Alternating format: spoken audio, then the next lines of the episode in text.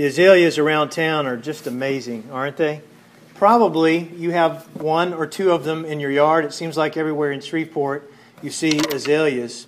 And it's, if you don't, it's hard to make your way to church because you just want to stop and you want to look at the azaleas and just take in the beauty that's there. Uh, Jack and I went out to the uh, Norton yesterday and just wanted to take a look around and see what the azaleas look like out there. And they're just stunningly beautiful. And of course, not all of them are fully in bloom at this point. It's amazing how that works. You could drive down the street, and on one side of the street, all the azaleas could be out and just bright and beautiful. And on the other side of the street, the street that doesn't get the uh, afternoon sun, they're just not quite there yet. They're starting to open up and they're starting to show a little bit of color, but it's, it's just not the same. So if you're an azalea, it really uh, matters what side of the street you're on, right? Uh, and it's just, it's amazing to think about what the light does for a flower, for a blossom, for uh, a bush, to be able to see the light hit it and be able to bring something so beautiful out of it. It is truly amazing, and it's a beautiful time of the year. Well, today we get exposure to some great light here in the gospel, don't we?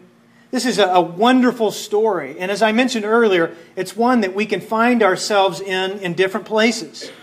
And it really depends on what place you're coming from in life, wherever you happen to find yourself these days. That's the beauty of God's Word. Every time we read it, we read it a little bit differently than before. God illuminates it in different ways and different shades and brings different things to our minds. But our account here is, is one of light shining into a man's life, into his very eye sockets, into a community that so desperately needed something to happen, and into a religion as God's light shined through Christ with amazing power and brilliance. Jesus, whom we heard as living water this past Sunday, if you remember the story of the woman at the well, Jesus told her that he was living water, and he offered that living water to her and to her whole community of Sychar.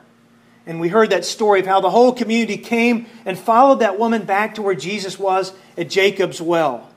And so God revealed Jesus as being the living water to them. But in this story, as John shows us, God reveals Jesus as being the light of the world, revealing God in such a powerful way. And as he did so, much life and much beauty bloomed as a result of his light shining that day. Possibility is the first thing to bloom in that town that day. The man in our story, blind from birth, certainly didn't live in the realm of possibility. He knew limitations. His life was all about limitations. He'd experienced them all of his life, each day getting up and stumbling over them as he would go about his day. There were constant reminders of his limitations, and I'm, I'm sure there were plenty of people around to remind him of them in case he started to act like he didn't have any, or in case he, he, he felt like that uh, maybe others wouldn't notice. In his community, no doubt, there were people who would remind him of his problem. And also, people would remind him that his problem came from his sins. This is the uh, way this whole conversation begins with Jesus. That really his blindness comes as a result of his parents' sins or maybe his own sin. That maybe God could heal him, but there's something going on in his life that's preventing this from taking place. And so the people in the community would certainly be aware of this and would remind him of this. But things changed this day when the true light, the light of the world, rose on his town. It was a light that knew no limitations, one that wasn't restricted by shade or by any obstruction. Jesus approached this man, living in the darkness that he had known literally all of his life, and allowed his light to shine through it all. In case anyone was wondering how he did it, Jesus takes dirt. He just takes common dirt, the dirt and the stuff that we're all made of, and he begins to put it in his hands and he spits into his hands, begins to put the mud, the dirt together to form mud and he places it on the eyes of the blind man as he's there. And then he tells the man that you need to go to the pool of Siloam, a recognized place for healing, and a place that was recognized by the religious leaders of that time. Go to the pool, which means sent, and your eyes will be opened. quite an eye opening experience. Nothing could limit Jesus. Not a lifelong condition, not dirt, not even the doubt of the man or the people in the town. The light of Jesus shined with unlimited reach that day. Blindness turned into vision. Disability became ability.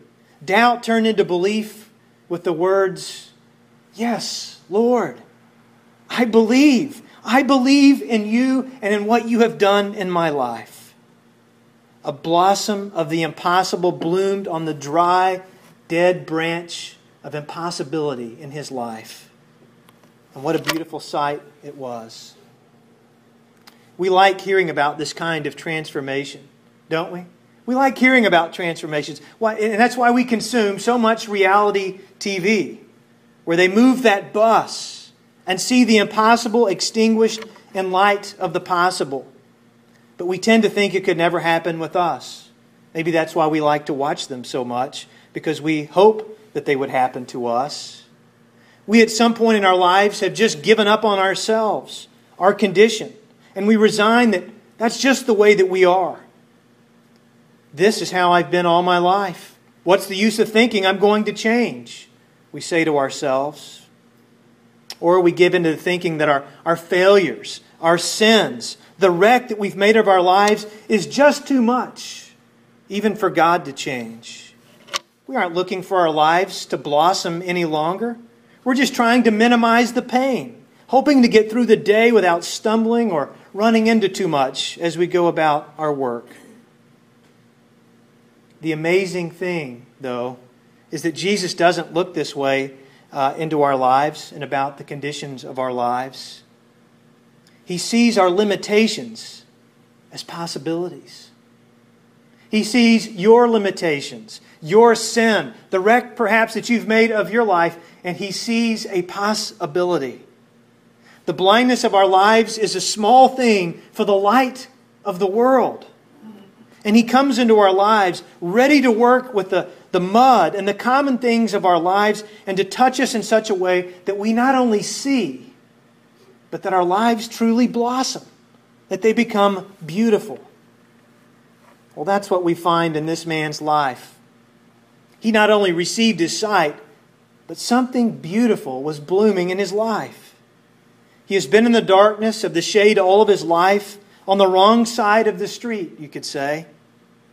And Jesus enters into his town and onto his side of the street as a mobile light. I mean, everywhere Jesus went, he carried this light of the world, even as he was nailed upon the cross, shining wherever he pleased. As the light breaks through to his side of the street, some incredible changes occur. The blooming of this man's life from the light of the world becomes literally evident to everyone in this man's town as, as the word gets out.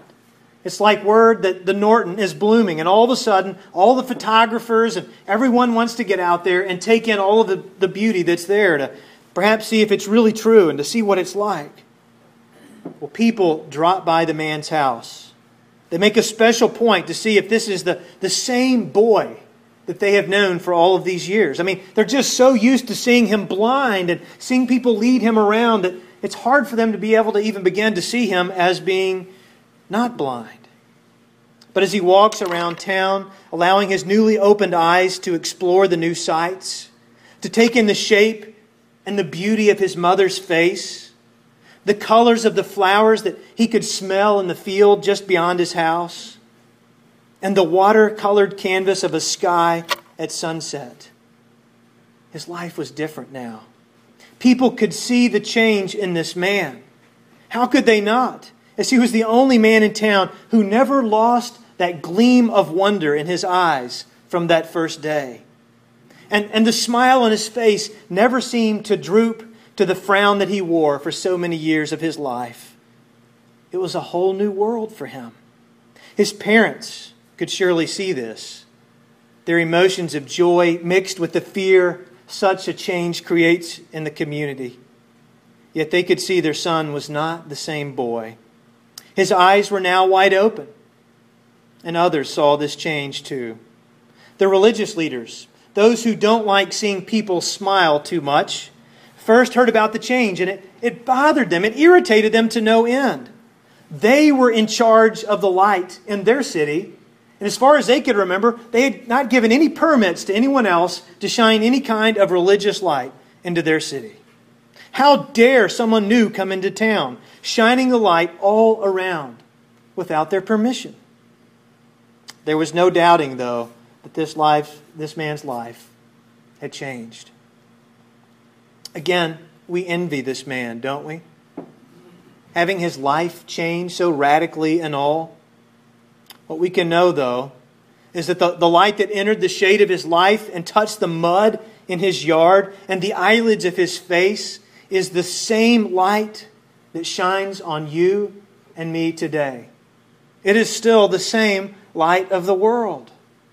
I wonder what's different, though? What's different about us that we can't see the same light at times? But this light produces the same kind of changes. It changes our lives radically if we'll allow it, leading us out into the new world that we've never seen before, enjoying the, the hues of colors and the beauty of the new creation that God has made for us. A whole new world opens before our eyes when Jesus, light of the world, touches them. We get to start all over again with a brand new blossom of life on the branch of our lives that has been there all along, just waiting for something to happen. Because of Jesus, and again, let me say that. Because of Jesus, we are now able to see life more clearly, taking in the vivid colors that, that God has always intended for us to see. We become aware of the complexities of life. We begin to make out the face of God. And we begin to see the image of God in people all around us and the, the faces that we pass by from day to day. These are the things we see in light in the light of the world. And people see us differently. I wonder this morning, do people see you any differently? As you drove to church this morning, or as you worked this past week, as you were involved in, in uh, a particular activity, did anyone see that your life is different? The effect of Jesus' light on us changes us so radically that people will wonder if it's really us that they are seeing and hearing. She never acted that way before, friends and neighbors will say. He never seemed to care about the poor and the hungry before. I mean, actually, he would make jokes about them. What's different about him? What's he really after? People in the community will say. Yes, people Parents, children, co workers, bosses, teachers, and really everyone else, they will see the change. And it may just change them as well as the rays of light bounce off of you and shine into their lives. They too might be changed. The new blossom of your life is now brilliantly bold in the light of Jesus. And people can see it. And people will ask, what happened to us? What's the reason for the change? How did this blossom form on something that was in such darkness? They will wonder and they might even say to you, Well, we have heard the words of Jesus in our blindness. We have had mud and spit put on our eyes. We have even been to the pool of Siloam. But really, all we can say after being in the light of the world is one thing I know I once was blind, but now, now I see. Let's pray.